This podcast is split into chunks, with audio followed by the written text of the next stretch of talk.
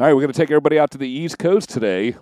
The East Side. Well, technically, it's not on the East Coast, but it's pretty close to the East Coast for anybody that's counting.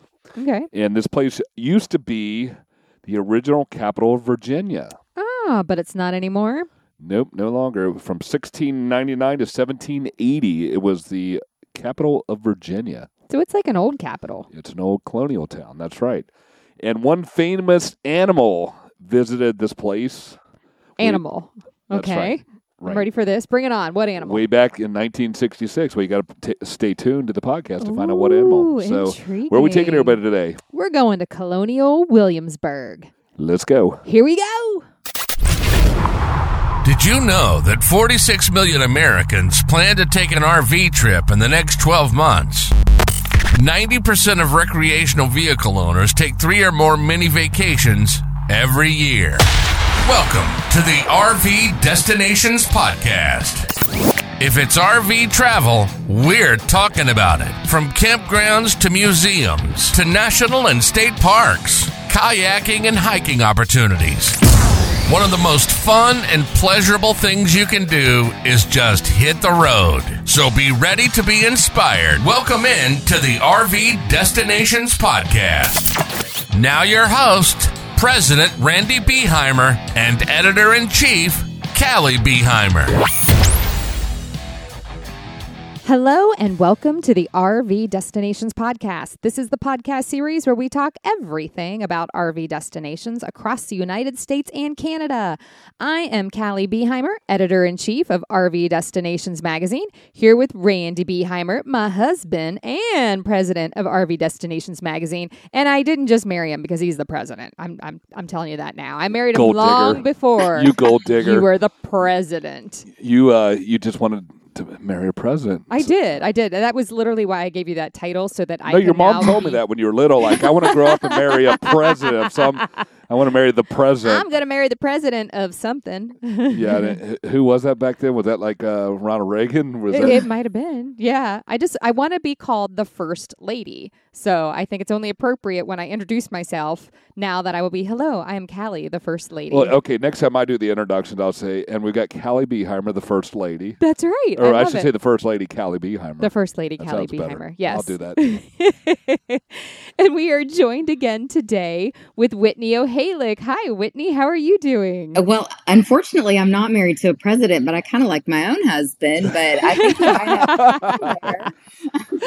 I know. You know, we are the podcast all about whatever title you want, you're going to get it. Oh, I So- love it. yeah, yeah. I mean, so if you if you want to be the first lady and just of, of whatever you want to be first lady of, like the first lady of Nashville, the first lady of traveling a whole lot. well,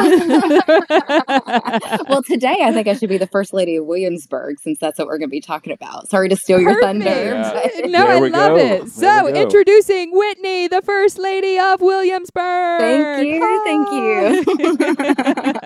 you. yeah, we're super excited to talk about Williamsburg today. Uh, Caly went there really young. oh, and so la- crazy young. Last time I was there, I was probably 19 or 20, and I, I'm only about 23 now. But uh, don't laugh. Just, yeah, don't yeah, laugh.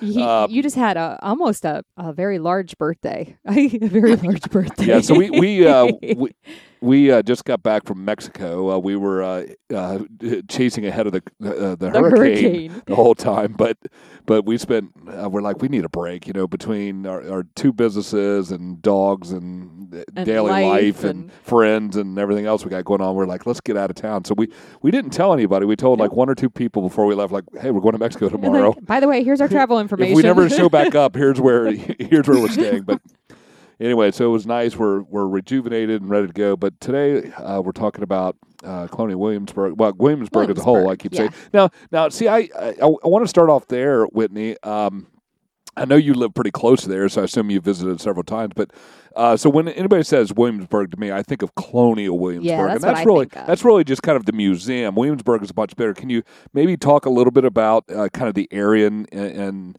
uh, am I right? Is just Williamsburg Colonial Williamsburg, or is there more of a town there? So there is more of a town there. So Williamsburg is bigger than just colonial Williamsburg, um, but it is the main attraction. I mean, that is why most people go to the area. But it's about I want to say like forty ish minutes from Richmond, um, close to the Atlantic coast of Virginia. And there's a lot of other stuff to do there too. There's a lot of, um, so there's Busch Gardens and there's Great Wolf Lodge.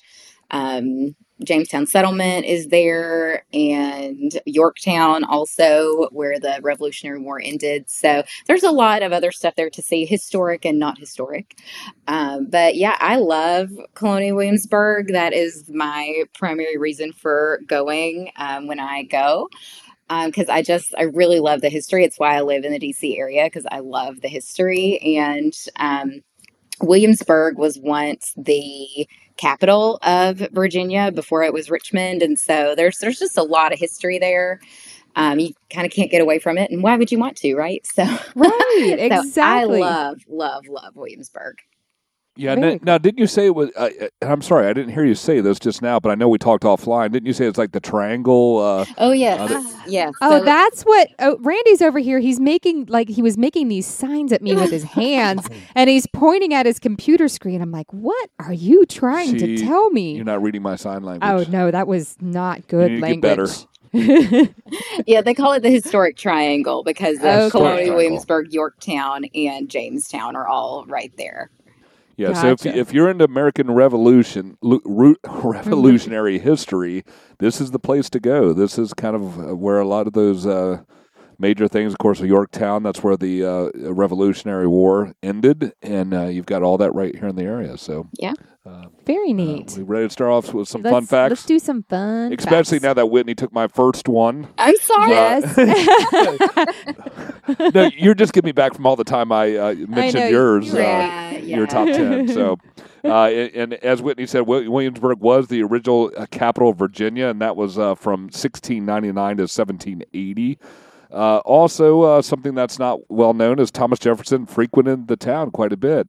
Uh, he actually went to college there at William and Mary, which is the uh, country's second oldest college, and they spent a significant amount of time there. Um, him and his uh, wife.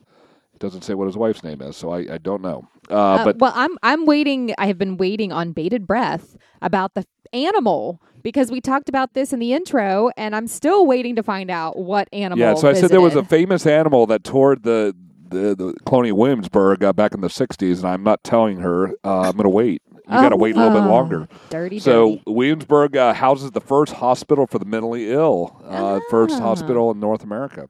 So uh, let's see, the. Colonial Williamsburg Museum opened in 1932. Uh, and there's over 80 original su- uh, structures preserved in Colonial Williamsburg. So, Oh. um, and let's see, I believe. I Sorry, think you're uh, you're, uh, you're to the animal. no, Ah. yet. and I'm getting all this stuff. Uh, by the way, I'm getting all this stuff only at onlyinyourstate.com. Um, you can actually stay in a period specific accommodations there in Colonial Williamsburg. Oh, that Uh, would be. Fun. I've done that. It's super You cool. have? I have. Oh, oh you'll that'd be so uh, fun. Now, you stayed at the Westgate Historic uh, Williamsburg Resort. Is that the one you stayed at? No, I actually stayed at the, I think it's the Red Brick Tavern. Oh, okay, cool. Oh, so cool. Cool. So there's a couple of them that offer Yeah. that. Okay. Uh, and I'm ho- specifically holding off on the one Caly wants. So in uh, Williamsburg, there's actually still a code of ethics uh, written into law there. Yeah, that's pretty interesting. And then there was one more I wanted to. Um, there's a, a Peyton Randolph house, which was built in 1715. is considered to be one of the most haunted houses in America. Ooh. Yeah, Hmm. yep. Uh, and then there was one other one. I'm I'm specifically looking for one. There's a free concert every summer there that you can come out to Williamsburg and uh, it doesn't say what kind of music, but they've got food trucks and snack tents and. Uh, you can look at it there on the historic grounds of the Colonial Williamsburg. Okay, here's the one I wanted to say. So the- okay. the town was actually restored by John D. Rock- Rockefeller Jr. back in 1926. So, uh, you know, part of um, the reason a lot of that's here, there, and restored was because of Rockefeller. So, I thought that that That's was uh, interesting. very, very cool. And then, so the one Caly's getting at. Uh, there's, So there's before a, we before we get to the animal, Oh, y'all are killing me. can I tell you another fun fact about that that Rockefeller thing? So yeah, Yeah. The reason we know what Colonial Williamsburg looked like is because there were soldiers convalescing there during the American Revolution. And this one, I believe he was a French soldier. I would have to look that up to be sure. But he drew the main street. Like he he drew the buildings on Gloucester, Duke of Gloucester Street, and he drew the buildings around Williamsburg, so we know what they looked like. Oh, So when they were able to that's rebuild, they rebuilt it like this guy drew it. You know, so it really looked like it it looked back then. So, so Oh, are that's any any of the buildings original? Some of the buildings are original. Some of the buildings have parts that are original. Um, there were several buildings that were honestly historic in their own right that had to be torn down in order to build back what was there even you know further previously. So you know could consider that a little bit controversial, but um, but they they definitely still have some buildings that are original to the time, but most of what you see is a really really good reproduction. Oh, that's really interesting. I had no idea. Yeah, Ah. yeah, that's awesome. Um, uh, okay, so getting to what Caly's getting at. uh, in Okay, my little- finally. In my little intro teaser, I brought this out. I said there was a famous animal that toured Williamsburg, and back in 1966, this famous pup rode the historical area by carriage, and that pup's name was Lassie. oh my oh. goodness, I love Yeah. Lassie. So Lassie is among the famous visitors of colonial Williamsburg. The pup rode through the historical area by carriage in 1966. Oh, I can picture him just like sitting in a little open air carriage, just pupping around town. Did you like that? The little pupping? Oh, nice. I think you went. I think you went over Whitney and I's head. I, I, I didn't even hear you say oh, puppet. Oh no, I that's got good. it. Pu- little pupping around town. oh my awesome. gosh. That is So, adorable. so we're excited to jump in. Uh, so, you ready to get started? I am. I am. Sorry. I just was having this little moment about envisioning Lassie. you and were what- pumping around. I was pupping around. it was around. great. All right. So, top 10 things to do in Williamsburg. And number 10 is play at Busch Gardens. Now, uh, like I'd said, I had been to Busch Gardens once. Uh, when I was very, very young, and I'm pretty sure that it was the Williamsburg one. And my only memory is tragic, and that was I was standing in front of a ride crying because I was too short to ride it. oh, been there, been there. yes. Lasting impressions. But um, so when you were there, did you get to visit, visit Busch Gardens? So I have never been to Busch Gardens. I just know that Oh, that is okay. a main draw for a lot of people, especially around where I live in the DC area. A lot of people go down to Busch Gardens for like a day trip. So I wanted to include it because I know that not everybody loves history as much as I do. Right. Uh, so so Busch Gardens and then also Great Wolf Lodge is down there as well. Okay, cool. Yeah, and and Busch Gardens is, you know, for folks that are listening, it's it's an amusement park. So you can expect, you know, roller coasters and attractions and entertainment and food and rides and for adults and kids. So it's a little bit of everything and it's part of the Anheuser-Busch family, hence Busch Gardens. So it is their amusement park. Mhm. Yep, and that is the extent of my knowledge of Busch Gardens. All right. And number nine is Tor- uh, toward Jamestown settlement. But I understand this is different than historic Jamestown, correct? Yes, they're two Okay. different sites that are managed differently. And Jamestown Settlement is the recreated Jamestown that the settlers knew. So, like John Smith, Pocahontas, Oh. Powhatan, like this is that. This is where they were. That's what I love about history. I'm like, oh my gosh, they were real people and they like really stepped on this ground. And I'm stepping on this ground now too. I think that's super cool. So, Oh, yeah. so they do have the the reconstructed site. The original um, pieces are no longer there, but the reconstructed site. There's um, an Indian village, a fort. Um, a lot of the buildings are there. There's a boat that you can get on. Um, just like one that they would have brought supplies on. So it's a really cool thing. It's a really worthwhile thing, especially as you're ki- like if kids are Mhm. learning about early American history and Pocahontas and all of that for the first time. It's it's a cool thing because this is where they'll be able to see like, oh, this is real. This you know, this is these were real people. So it kind of brings history to life, which I completely love. Yeah, that's really cool. And I just pulled up pictures, and, and this is me and my lack of knowledge of history, um, but had no idea that it sat right there on the water. I mean, when you said boat, I was like, boat? Um, but yeah, so it was it was right there waterside, which makes a lot of sense because explorers are coming over by boat; they have to land somewhere. Mhm. Um, and so that that was what the James River that they landed on or came in through. Yes. I Okay. think that's right. Yeah. Okay. That's that's really interesting. And I'm I'm looking at Randy. You probably knew all this, didn't you? No, I, I, I, I get some of it mixed up. So, so the Pilgrims landed in Plymouth first, Yeah. but it Mhm. wasn't really considered a uh, long-term settlement. Jamestown was a long-term settlement. Those people moved there and were going to stay there. Is that Oh, correct? Am I? Yes. Am, am I okay? So, Okay, so no, they- I think Plymouth was was it 1604, I think, and then Jamestown was 1607. So oh wow, shortly after. really close. So yeah, really close together. But but but but Plymouth, I, I don't know that they ever planned that to be. Uh, um, maybe maybe I'm wrong on that. I'm I, trying I to don't know if they they 'cause planned did that to be a, a permanent. podcast with Carrie. Yeah, I don't know that we talked to about it. I don't think we So did. I, I mean, I'm reading right here on a Jamestown site that said they're they're the first American permanent English settlement. Okay, so maybe okay. that's s- the way they're distinguishing. Oh no, it, here we go. I just looked it up. I I was wrong. So Plymouth Colony was the first permanent English colony in New England, so in the north, Oh, okay. and that was 1620. okay. So thank goodness for Dr. Google, right? Yeah, amen Yeah, to exactly. that. and they so they were actually supposed to go i think they were actually supposed to go to jamestown and they got blown off course and that is how they, they didn't mean to be there but they um, ended up there Oh, so Plymouth was after Jamestown. yeah Uh, plymouth we're was after 1607. jamestown Uh, okay. Interesting. Okay. Well, we're learning something every day. I know this is fascinating. That's awesome. Uh, and so at Jamestown, uh, you've got the what? What do, what do you have So there? we're Can gonna go. walk We're us- gonna go into it.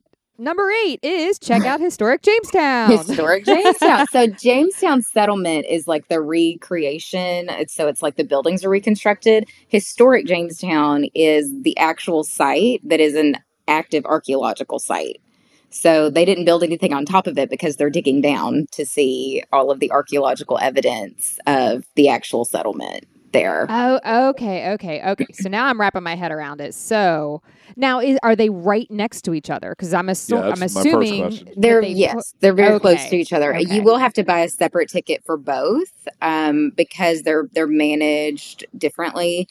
Um, but yeah, they're really close together, and I certainly recommend visiting both so that you can get the visual. I honestly, I recommend I recommend going to Jamestown Settlement first so that you can see what it's like and see what they would have seen when those things were originally built, and then go to historic Jamestown, and then you'll be like, oh, I can totally visualize. This is where the fort was. Oh, I see. This is where you know this building was, and and so kind of get get the big picture, and then go see the ar- archaeological site. Okay, yeah, I pulled up pictures on the archaeological site. I see what you're saying now. Yeah, because there's just remnants of things, like a remnant of a foundation. Um, and because everything paths. was wood, right? There were no Yeah, yep. like permanent structures. They were these were it was, it was a permanent settlement, but the structures were temporary because they were going to be building more permanent structures that would take longer to build. So they needed somewhere to be in the meantime. So all of that wooden stuff is, um, you know, gone by the wayside. so Yeah. um, so it is just kind of the remnants right now. Okay, and this is part of the national park system, is it? Yes, it is Okay. part of it. It's a national historic park, um, but it is also managed by Preservation Virginia. So that's sort of a, a, a collaboration between the two. Okay, okay, very cool. So, yeah, which is great because if you're a national park pass holder, then you can use your little park pass and get in there because that's covered under the Mhm. historic sites. Yep. Very nice, very nice. All right, so moving on to number seven, and I feel like this is all Randy here, and that's visit the Yorktown battlefield. Um, babe, what do you know about Yorktown? Well, that's where the Revolutionary War ended. Uh, I haven't been there. I would love to see it. Yeah. Okay. So, so Whitney, you've got to inspire my wife to say yes. Let's go all the way out there and uh, see will- the Yorktown battlefield. I would enjoy seeing it. I would. yeah, no, absolutely. Mhm.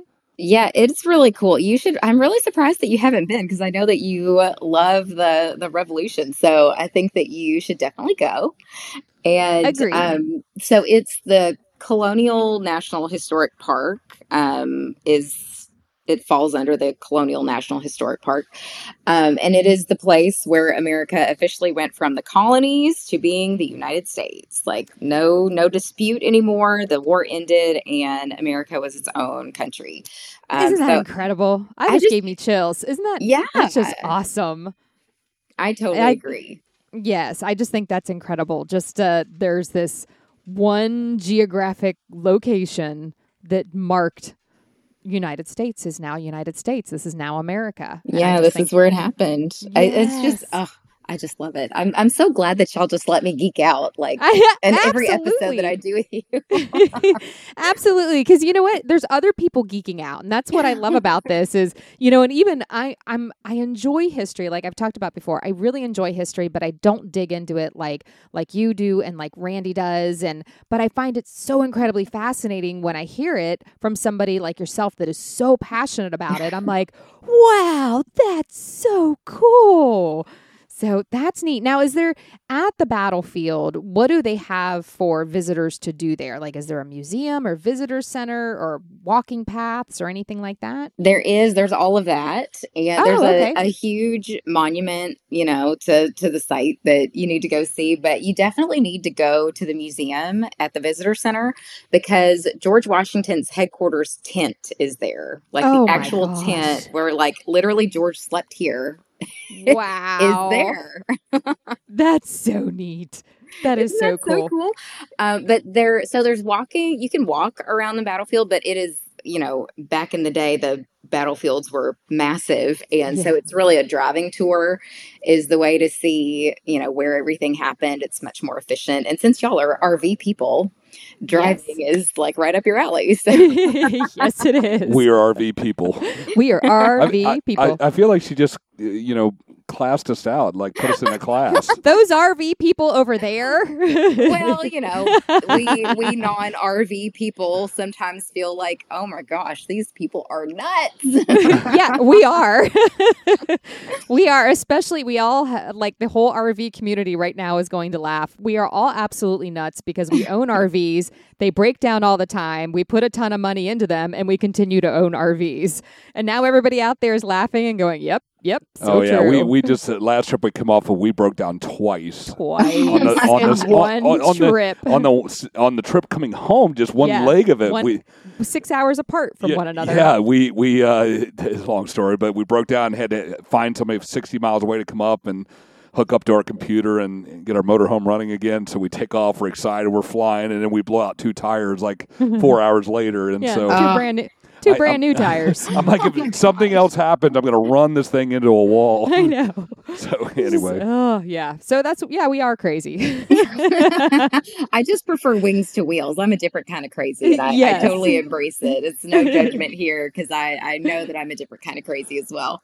Well, well, if you if you like wings, you have to like wheels too because you wouldn't be able to stop if you didn't have oh, wheels oh, on that plane. oh, unless you have a seaboat. That, oh, yep. no, Point. I'm sorry, a seaplane. oh, a sea, seaboat. That's true. Oh my gosh, that is great.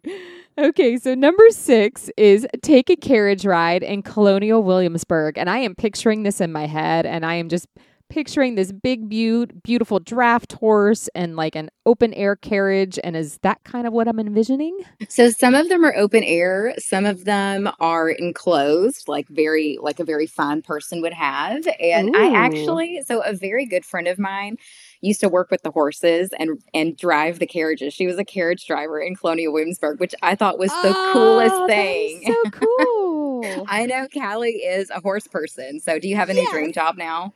I, I, do. I absolutely do. Babe, we're moving to Colonial Williamsburg and I am going to become, because uh, I'm looking at these carriages.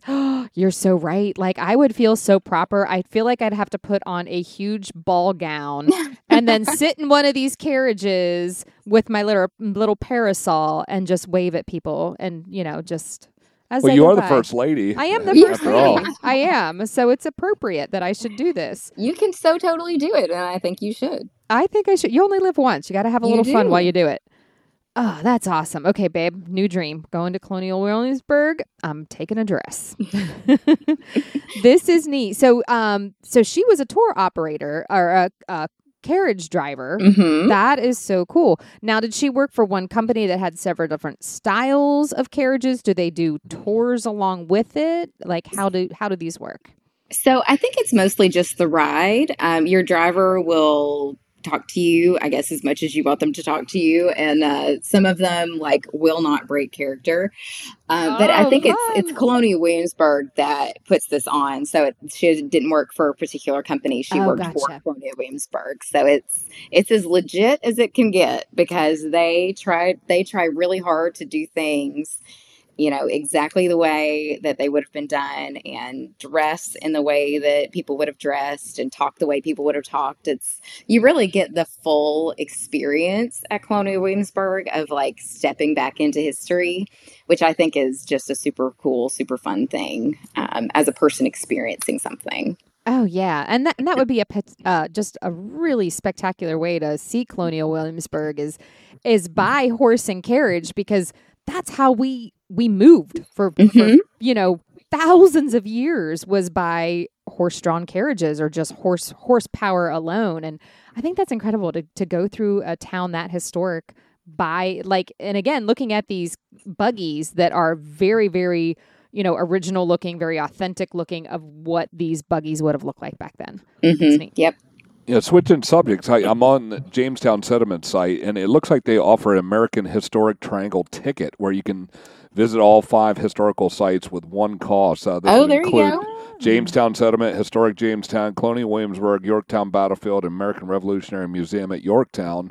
You can buy five. Now, this we're recording this in at the summer of 2023. So, if you listen to this way in advance, uh, you know, take that with a grain of salt with the prices. But it's 119 for all five historical sites. That's again summer 2023 prices. Oh, okay. Kids six to 15, 53 bucks. So that's a pretty nice hmm. discount for for the kids. Yeah, for yeah, sure. for sure. I would think. Uh, would you agree that that would probably be a good way to uh, get the tickets because every one of these places. Oh I yeah, assume- absolutely. If you can find a deal that includes all of them, that's usually your best bet anywhere you are. So kudos to you for for finding that. I probably should have done that when I went down there. Well, I was just on the site looking around, reading about some of the different settlements as we've been talking here. Uh, This is why Caly always ca- caught, catches me off guard. Like Yeah. when I ask something that was just explained, or she asked me a question, I, and I've got this dumb look on my face, like I was reading about Jamestown. I'm sorry. But anyway, so yeah, that American Historic Triangle ticket seems to be if you're going to be in the area, you're going to hit all the sites, all five sites. That seems like that's a pretty good bargain. yeah, yeah, definitely. Very cool.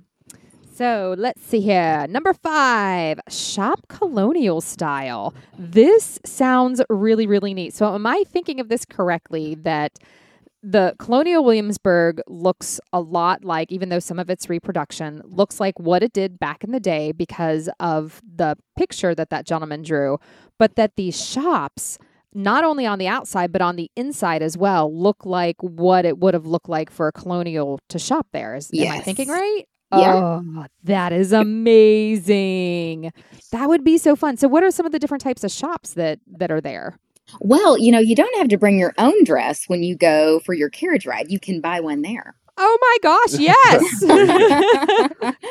and um, they have, I mean, they have everything. They have soaps, they have books, they have journals. I've gotten a journal from there before and a, Oh, a pencil, a quill pen. Um, you know, so they have, they have all the things. They have all the things that you are hoping to find on your colonial journey. And they have, you know, revolutionary uniforms for the kids, and they have um, chocolate, like American chocolate that's colonial chocolate. Um, not not that it's like 300 years old, but you know, Crusty old um, chocolate. reproduction colonial chocolate. uh, so they have so many things. They have so many things that candles. Um, there's they had bird feeders somewhere, and I was like, "What is that thing?" And it's it was on like every house, like every colonial house in Colonial Williamsburg. And I asked somebody, and they were like, "Oh yeah, it's a bird feeder. Do you want one?" Because Oh, they sell them.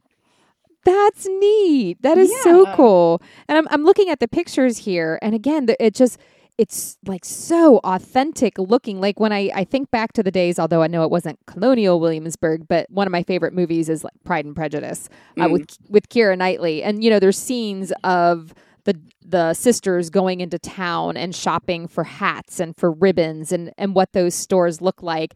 And this looks very very similar to that. Like in fact, there's a picture here of hats with ribbons and that was a big deal like picking out the perfect ribbon for your for your hat or for your dress was a big deal back in the Mhm. day So are all these like in in one location, or are they kind of spread out through Colonial? It's all spread out. So the milliner, Oh. which is the hat maker, is where the hat maker shop was. The pharmacy is where the pharmacy was. The the Oh. little um, there's a printer's shop, which is was the printer shop in that same location. Oh, cool. That is so neat. Uh, you Yeah, know what? What stinks about these top ten is every time we do one of these You're podcasts. like, I want to go there. Yes, my list is getting Yeah. bigger and bigger and bigger, and I'm like, okay, we're just gonna have Well, to do this this one- twenty four seven. This one we definitely got to do. But yeah, I finally found the the shops here. So John Green uh, Greenhow store. Uh, they got Market House. They got Tarpley Thompson and Company store, which is Mm, Where the Don your hats and the Colonial. Best. Yeah, Mhm. it's a clothing store. William Pitt store, which is toys, games, and souvenirs. Prentis store is handcrafted goods. Golden Ball is the silversmith jewelry. Uh, so so yeah, I mean it's Brick and Vine, uh, which is home decor. Uh, this is crazy. They- I mean, it's like a whole mall. It's a whole mall of like Colonial Williamsburg. colonial stuff, which is so fun. Yeah, it's Oh, that's so fun. fun. It's just really fun. It's it's it's truly getting the whole colonial experience when you go to Colonial Williamsburg. Very cool. Yeah, I love that. Love it. And then number four, I mean, you you've shopped till you dropped. You've got. I've, I'm envisioning myself now in my big, beautiful colonial dress. I've got my hat. I've picked out the perfect ribbon. Uh, but now I'm hungry, so we can dine colonial style. And You so can. That's neat. So are the restaurants very much like the shops? They're pretty kind of like old fashioned, authentic looking. Yes, they definitely are. They would not be any other way. And I love you know, it. that also means that they're kind of dark inside, Even better. especially like downstairs. Um but the the food is actually really good. I mean, you kind of think like, you know, okay, this is like a captive audience. It doesn't really have to be good, but actually, the food is really good at every place that I have been to in Colonial Williamsburg, and I have eaten at them all on purpose. So um, I love tunings. It looks like chownings, but it's pronounced tunings, and it's kind of the more casual, like tavern style when you think of a tavern and um, they have minstrels strolling and uh, you know playing musical instruments and talking to you and they're you know everybody's dressed in colonial garb and it's it's a really fun food experience. So here again it's the whole experience. Hmm um, you're getting the food you're getting the smells you're getting the music you're you're getting the feel of everything. And um, yeah it's just i really really enjoy um, going to the different restaurants. And if you are so not into colonial american food that is totally fine there's other places for you to go as well out just like right outside of colonial williamsburg there's even like a couple of grab and go places in colonial williamsburg where you Oh, just nice. like get a sandwich and things but I definitely recommend going to one of the taverns and having like an authentic meal, um, you know, an authentic colonial meal. And so there's actually Christiana Campbell's is the very like upscale. It's not open every day, and you definitely want to get a reservation for that one. Um, you you can get a reservation for the others. You don't necessarily need one, but um, certainly you know be willing to wait um, if you because it's worth the wait. It really is. Even if you have to wait twenty or thirty minutes for a table to open up, it is certainly worth going. And what is some typical colonial fare? I've, I've got I've got it here. Uh, yeah, I just have I to. like- I, I pulled right. it. I pulled up King's Arms Tavern, uh, and and uh, as Whitney said, there is the historical taverns, which there's four of them. And then there's modern dining. There's family family and casual and grab and go. And this is all on Colonial Williamsburg's uh, resorts website. So, but yeah, I pulled it up. And how do you, you said it's not pronounced It's- chownings? How how's it pronounced? Tunings. Tuning. So Mr. Tuning's uh, so, uh, soup pot, Mm. uh, boiled up uh, daily from the finest market. Uh, uh, then Brunswick stew, which is a Colonial Williamsburg favorite. Welsh rarebit, which is a savory ma- savory made of cheddar cheese, mustard, and good wine, uh, served with Mm. country ham and Mr. Tuning's bread. a crock of cheese, Crock of cheese. Oh, that's right up my alley. fine cheese mixed up with red roasted bell pepper and chives, uh, garden vegetables, uh, blah, blah, blah, chicken hash. Hmm. This is uh, Miss Dainge's recipe from 1753. Wow, that's cool. They take a chicken and stew it in a good broth with onion, sweet herbs, and parsley. Thicken it with butter and some flour. Served on trenchers, whatever trenchers are. Is that Hmm. bread or something? I'm, I don't I'm know. guessing potatoes. Stewed beef, the London art of cookery, John Farley's recipe from 1787. Uh, Virginia pork barbecue. Um, Salmagunda? Salamagundi. Salmagundi. I've never heard of it. What is it? It's it's a salad, salamagundi salad, I think, and it's um it's kind of like a chef salad, if I'm remembering correctly. Oh, actually, that's what they're saying. The dish is known as, as a chef salad in America today. Ah, okay. Okay, I've never heard it pronounced that. And an onion pie, and pie is spelled P Y E, Onion, uh, onion pie. uh, and that's uh, par some potatoes, apples, onions, and slice them. Make it a good crust. Lay in a layer of potatoes and a layer of onions, a layer of apples, and a layer of eggs until you have filled your pie.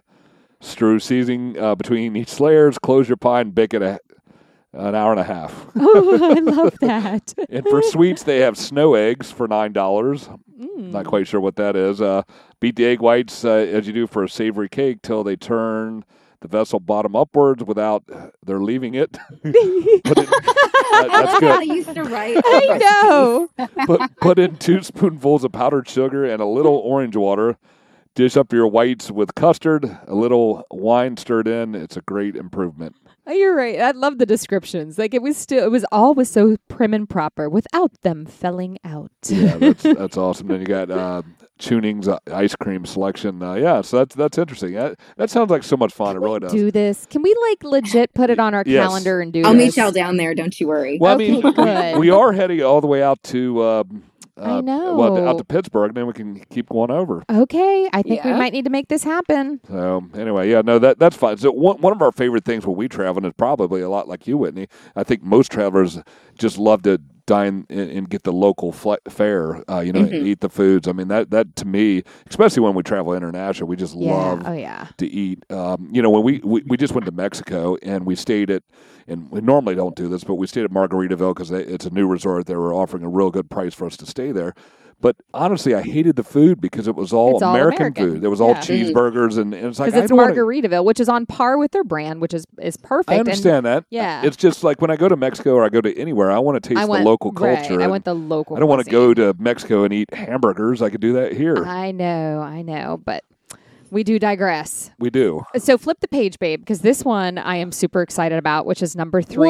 What? Yes, can you believe that? There's no way. The total way, total No, way. actually, I, I did know because Did you? well, Blackbeard. Uh, Well, I you mean, gotta little let me say it because right now people are like, "What are they talking about?" Yes, that's true. and that is see where Blackbeard's crew was imprisoned. So he was, they were imprisoned in Colonial Williamsburg. They were at the public jail. Oh my gosh, that is which incredible! You can go to. You can go to the public jail. oh, that is fantastic. So I didn't know that. So so they all got caught in the uh, up near North Carolina, up near uh, where the Marine base is. Uh, I can't think of the name of that area, but um, uh, it, it's it's slightly off of where Camp Lejeune. Camp Lejeune. Yeah, I think that's right. I don't know. I'm just trying to think back to the the show we were watching, Black Sails, which was you know based loosely on historic facts. Um, and I know there at the end that a lot of the crew got split up and did get arrested. Well, their So- ship ran aground, and that's how they got caught. Oh, And okay. Blackbeard got killed there. Oh, and I'm looking at this jail, which looks like a house, which is so kind of cute and unassuming on the outside. Yep. That's that's really neat. So how do you know how many of them were in his crew that were there and kind of what happened to them? I don't know how many were in his crew. Only two of them survived. Oh, So all the rest were executed there in Williamsburg, and it is said that they haunt the jail. wow. Okay, so it's saying the ship grounded on a s- sandbar near Beaufort, North Carolina in 1718. Uh, nine years after the town had been established, Blackbeard and his crew abandoned the ship. It said Blackbeard and his crew abandoned the ship and survived. See, I don't. I'm pretty Well, they sure may have Bla- survived, but Yeah. then they got caught. Exactly. Well, Blackbeard got uh, uh, he uh, got his head cut off because they uh, they killed him and took off his head and brought it into port. So anyway, anyway, uh, that's not too far from there. That that's interesting. I didn't know that they were in prison there. That's real good information. Yeah, that is incredibly fascinating. That would that would be super fun to see. Yeah, it is definitely. I mean, you go in there and you're like, oh my goodness, can you even believe that people lived, like for months, people lived in this like super close quarters? It looks like a house on the outside. It does not Uh-huh. look like a house on the inside. Oh, really? And that's what's amazing too, because it looked like it was just was it just kind of like one? I don't want to say big room because it was probably small, but it was just like one room, and they were all kept in there. No, I think it's separate rooms. Oh, if, if. I'm remembering correctly, there's um there's separate cells, um, but it does not look comfortable by any stretch of the imagination, even by colonial standards. Yeah, yeah. And I, I found here, and I think Randy's finding it too. I did. I It says just after the battle in North Carolina, about 15 or 16 of his crew members survived and then were brought to Virginia to await trial, where they were kept in that jail. And then I guess all of them except for two were hung. Ocracoke. Yeah. That's it. After the Battle of Ocracoke, because uh, Ocracoke Island, right outside of North Carolina, which is a place you can visit too, in November um, 1718. Six, only 16 members of Blackbeard's crew were rounded up and brought to Virginia to wait for trial. The men waited for three months for the seemingly inevitable guilty verdict of piracy and death sentence. During this time, some of the crew attempted to save their lives by turning on their deceased pirate Blackbeard and becoming informants for the government or Governor Spotswood. Um, but basically, they all got hung anyway. So it's very, very interesting. Uh, I, I didn't know that. I know that that's cool. Very cool. All right, so number two, and this is right up my alley again. Uh, sip coffee or chocolate at R. Charlton's Coffee House, and then of course in true colonial form. This is in true colonial form, right? Yes, it absolutely is. So, colonial people used to drink chocolate the same way they would drink tea or coffee, but it's Oh. not like drinking Hershey syrup. It's like Ah, okay. much more involved. it's, it's less, far less sweet, um, but also it has like spices, like there's cinnamon and and some other spices in there that go in with the um, cocoa, and so um, I think it's American Heritage which I believe is part of Hershey, has recreated this chocolate from the colonial time. And so you can buy it like in bar form. Um, and then you can also get it in powder form and make your own, like buy it and make your own drinking chocolate at home. So that it's a super cool thing. Don't be disappointed when it doesn't taste like Like a chocolate fudge or bar. Syrup or something like that. But but it is definitely worth trying. And if that is just so totally not your thing, you can choose coffee instead. There is no tea being Hmm. served, so Yes, you you won't find any uh, British tea kind of makes sense. at, you know, at this place. But you can choose coffee or chocolate, and they serve it in you know the the tiny little cups and and saucers and um, so you go into this coffee shop Mhm. and it's part of colonial williamsburg it's not like you can go in and order a latte you you know it's part of the museum oh, okay. and so you go in and they kind of explain what a coffee house was. It's not like a Starbucks these days. It was more, I mean, it kind of was, but it was more like just a gathering place um, where people could come and talk and get business done you know mostly men in in the coffee shops. And um, so they you know show you around and they have all kinds of like coffee pots eh, that are don't look like coffee pots today of course and chocolate pots. They had a separate kind of like coffee uh, vessel and a chocolate vessel um, that you would pour it from. So it's really cool. It just kind of is an outside the box it like totally changes your frame of reference for a coffee shop, I guess. Right. Um, so, which is pretty fun. And then at the end, you get to sample. You can choose your coffee or chocolate, and um, and you can have that at the end. Oh, that's perfect. I love that. I would have I think I'd have to do both. I definitely would want to try the the chocolate portion of it. One because I love t- chocolate, but two because it's not just like drinking liquid chocolate. Like we did that in, in Paris where we had the hot chocolate which was literally a delicious piece of dark chocolate that was melted into hot cream and it was to die for and we, sit, we it was like a shot glass full and it was amazing. Uh, so yeah, that'd be interesting to try. Yeah, it's sort of the same consistency. It's thick. It's not like hot chocolate that comes out like like a liquid. It comes out like a cream, sort Oh, of. Okay. So it's it's thick like that, like kind of what you're envisioning, but tastes very very different. oh, cool. honey, we're doing this. I'm gonna. I'm looking at the calendar when we're done with the podcast. We're I figuring will this meet out. You there. Come out, come join us. Absolutely. We'll we'll make a bed in the RV. Just stay in the RV with us. But Yep. um, Aw. So so can I? Uh, let me go back to Blackbeard. I can't get Blackbeard Oh, out of my head. oh, This okay. is just so I, I Going love. back to number three. I'm like I'm like every boy. Like like I- you grow I up know, wanting to be a pirate, pirate even though they were evil and they were stealing cool. stuff and killing people. You still want to be a but pirate. But you look at the cool side because you know, like Johnny Depp turned nice. was that after or before the uh, the Amber Heard? Uh? Yeah, But no, probably after. So I just want to read this paragraph. This is interesting. The convicted pirates were accompanied along the Jamestown Road by representative, representatives of the Virginia Church, the Virginia Legislature, the Virginia Militia, and the angry crowd of spectators. and before they're hanging, the men uh, w- uh, were able to give a short speech and receive a short prayer from the minister. Now, here's what's interesting. This procedure for hanging the individual pirates continued every half mile, so the condemned men lined the road from the Virginia capital of Williamsburg all the way down to the James River. oh my, Oh, my word. Yeah, so That's they- worse than I thought. Yeah, they splayed them out for. fi- if, uh, I don't know I mean, how many miles that's that like is, what they did in Rome on the Appian Right. Way. right. And and Vladimir the Dracula guy, he Oh, did yeah, that. he Va- did that Vladimir too. the Impaler. Yep. Yeah, he would do that. Line up the roads with bodies. Wow, that is just It's a deterrent to piracy. I mean, Mhm. that's But probably how- where they got it. yeah. How long did they leave him there? Well, it doesn't say. No, Till they Mm. stunk and then they right, pulled him and down. then they were like, well, "Wow." Anyway, sorry to digress. I just thought that was That's interesting. but- okay. That's Yeah. okay. Now, do you do you know about how far um, the James River is from Colonial Williamsburg? Do you have any, any idea? I I know I'm putting you on the spot right now. You know, I'm not sure. Not not that far. Okay, not, well, not well, very th- far. well, they said every half mile and there Every was half- 15 was guys. 15 so Yeah. I mean, so, I would say probably so like seven and a half miles, eight four miles, miles. Yeah. yeah. uh, something something like that. Wow. So, um, okay, well, cool. Trippy. All right, so we're moving on to number one, and Mhm. Callie, give us your drum roll. So the number one thing to do in Williamsburg uh, now. Now Whitney loves love these things. Uh, she says tour the governor's palace, uh, and you love the governor's palaces and the and, and the state buildings and all that stuff. That's one Yeah. of your favorite things to tour, right? Yeah, I think they're just super cool. And like to be able to say that you've toured a palace, you know, you can't say that Right. too many places in America.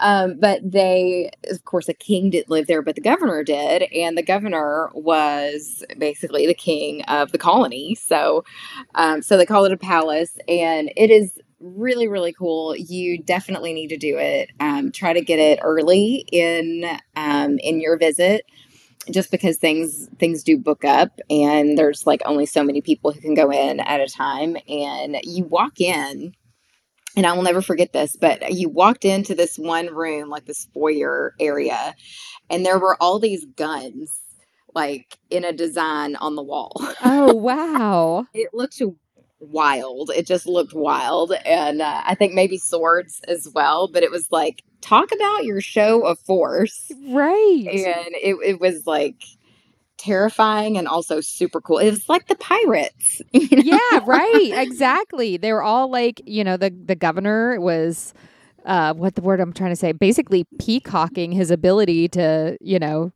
to, to be that powerful.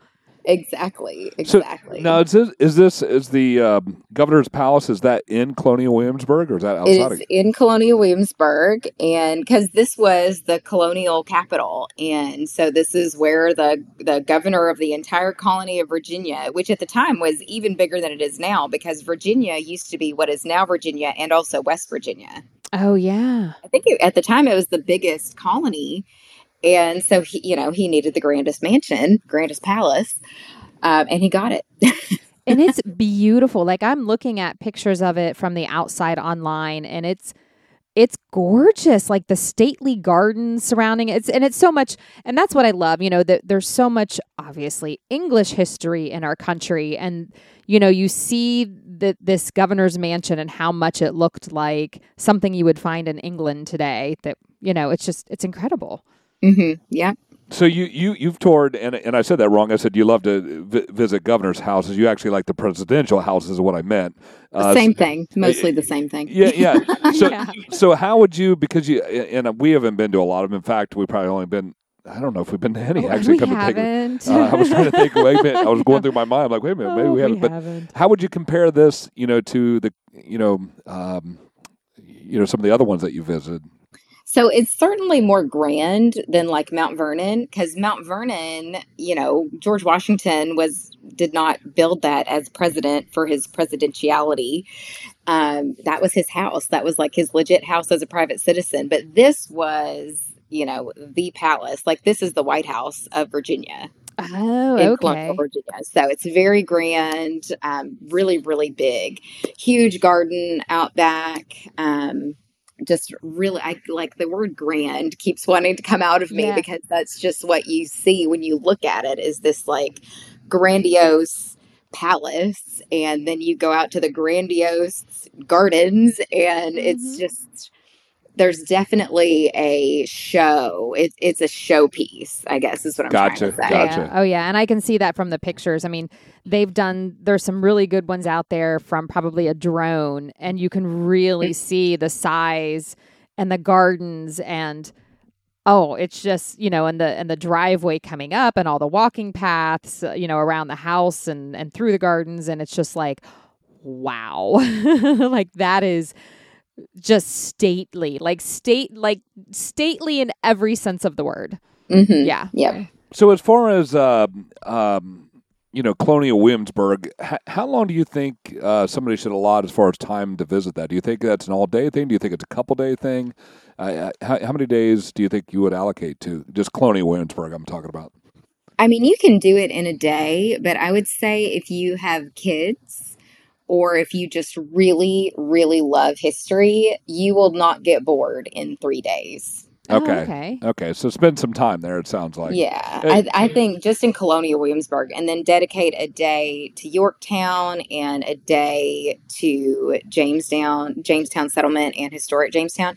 You can do Yorktown and Jamestown, both of the Jamestowns, in a day, but it'll be kind of a long day, and you might feel a little bit rushed. So, I personally, because I like to take my time and read everything, I, Yeah. I would dedicate, you know, three days to Colonial Williamsburg and then a day in Yorktown and a day at Jamestown Settlement and Historic Jamestown. Okay, so maybe five, six days if they're going to do everything on the list. Yeah, here, yeah. If you want to do everything on the list and just like knock it all out, I would say five to six days is enough time, and um, you'll you'll have a little bit of downtime in there too. You won't be like going straight for six days, but um, you definitely could if you wanted to. Sure. Now, now, as far as getting around, I, I remember that Colonial Williamsburg is pretty much you can walk everywhere in Colonial Williamsburg. Is that Mhm. still that's still the case? I assume no buildings have changed since I yeah, visited. yeah, that is the case. It's one mile from the um oh, I can't think of the the courthouse at the end. I think it's the courthouse. The one at the end of the street, all the way down to William and Mary. Um, the university is one mile. Okay. Oh, okay. That's not bad. Okay, so you pretty much park your you pretty much have to park your car and walk, correct? If I Oh remember yeah, right. you okay. are not allowed to drive in historic uh, Colonial Williamsburg. That's that's what I thought. I mean, I I remember the horse drawn carriages, so you can get around that way, but uh, pretty much everybody's walking. So now, as far as uh, like how far was Yorktown from Colonial Williamsburg? Do you um, do you recall? I want to say it was like maybe a twenty minute drive. Let me look it up. Yeah. Okay, so I, I don't I don't know that that's necessary, but just very short drive. It's not Yeah, like oh two or yeah, three it's hours just a away. short drive. And yeah same you can with- park park yourself in one place like to st- you know set up camp in one place and then you can just drive you know to the three major sites Okay, okay. So and then Jamestown's not too far away either, I assume. yeah And then I noticed that like Monticello and a few other things were pretty close too. It seemed like a, within an hour or two drive. It looked like Yeah. on the map anyway.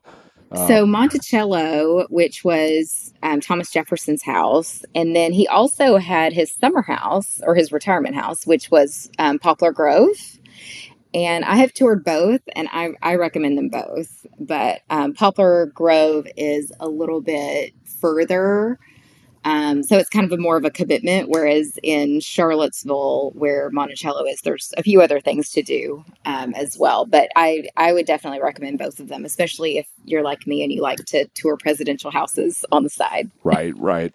So it sounds like as far as getting around Colonial Williamsburg, you'd be walking through that, but everything else you got to take your car to. Uh, now, Mhm. as, far, as far as camping options, it looks like uh, as um, most places. I'm scoping them out for our trip. yeah, yeah. So, Yeah. so th- there is there is a KOA. Um, we tend to sometimes like the KOA because you get kind of a consistent product, but you also have uh, Thousand Trails has a site there in Williamsburg. Uh, There's a Williamsburg Busch Gardens campground. there you go. You can uh, hit Busch Gardens and uh, Colonial Williamsburg at the same time. Kings Creek RV Campground, which uh, is pretty close to the water and close to the Colonial National Historic Park.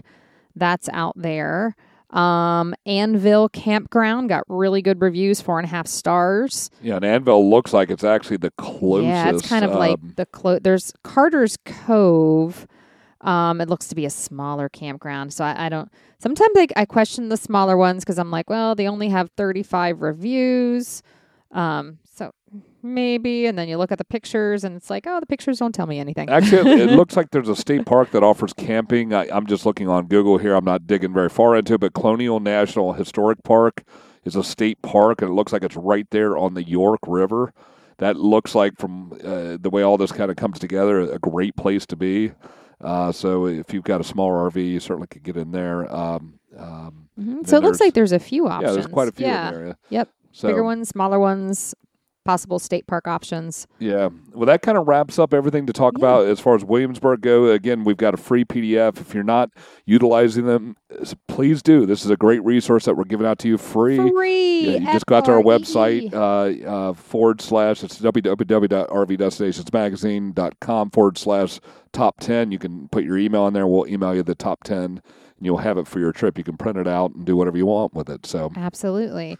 And then Whitney, we would love to hear some about you. I, I didn't give you a very long intro in the beginning. Um, so tell us some about you. You're obviously a very extensive traveler. Whitney has traveled all over the world, all over the United States, is actually uh, owner of a travel agency that does uh, tours. Sorry, I'm losing my train of thought here. Tours to Israel, the Holy Land. and she's an author. And you are an author and a blogger. So and tell, I know, Ed, like the Got a list lot never going on. ends. But we were talking offline, and Whitney was sharing with us about her books. I had like when you said author, I had no idea that it was this many books that you've written already. So anyway, so tell folks about about you and what you'd like them to know.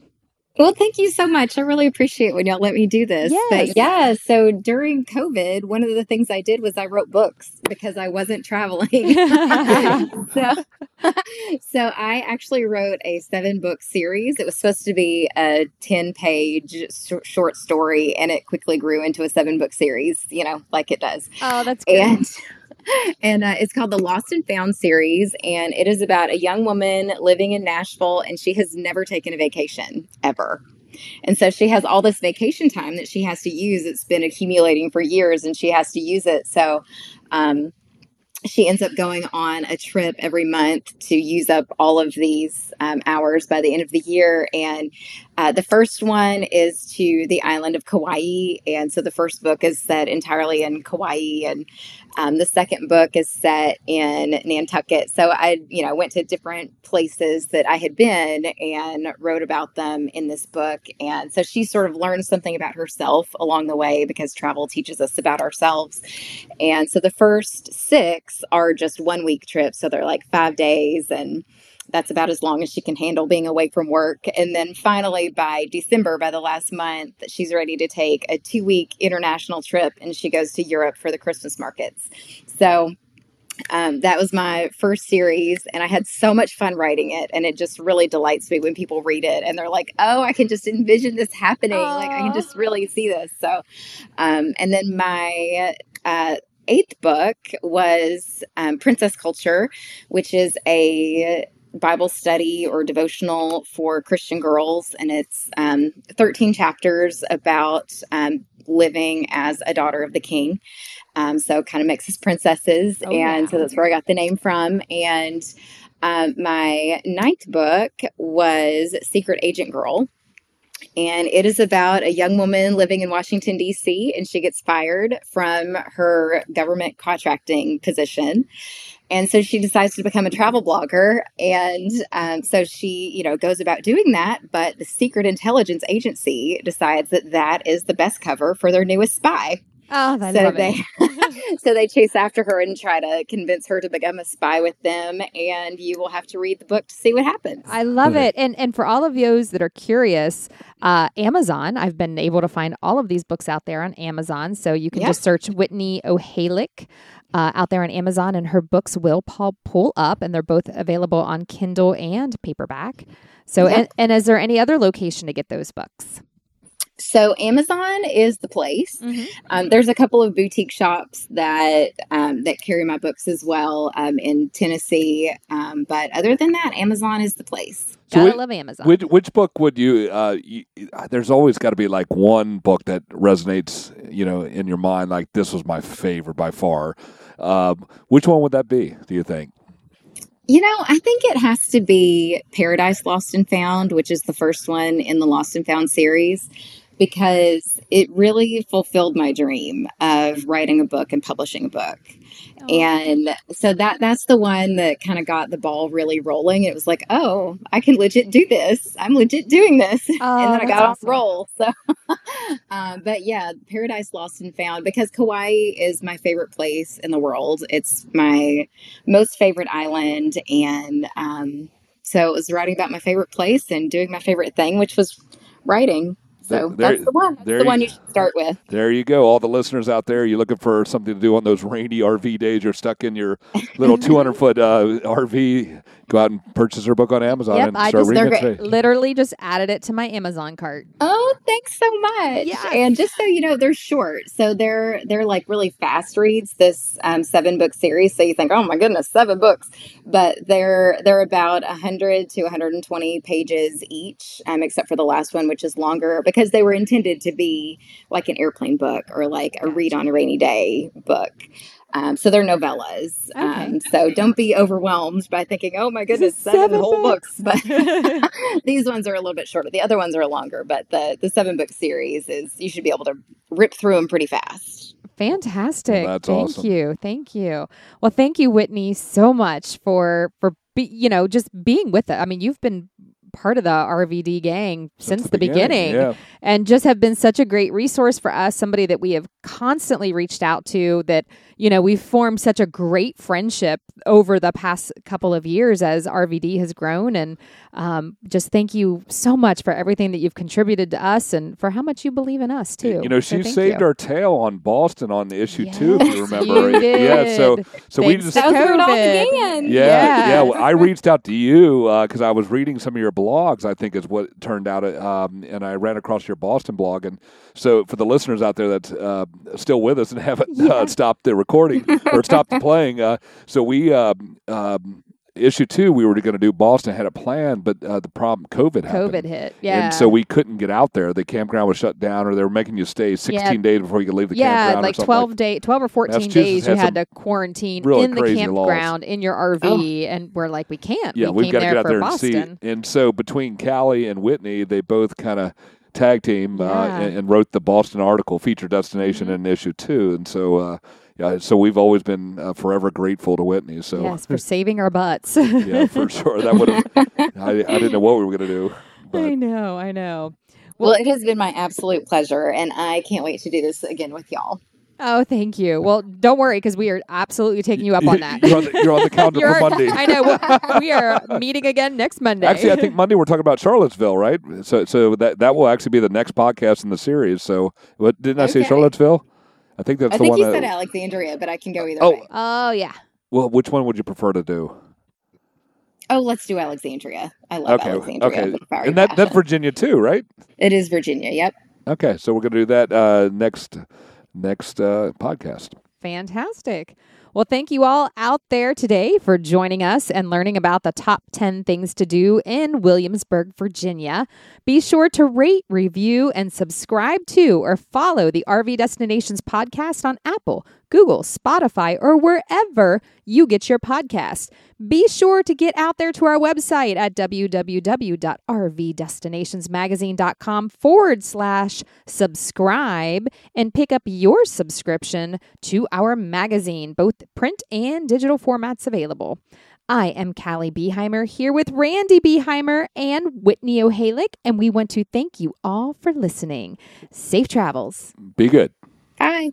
You've been listening to the RV Destinations Podcast.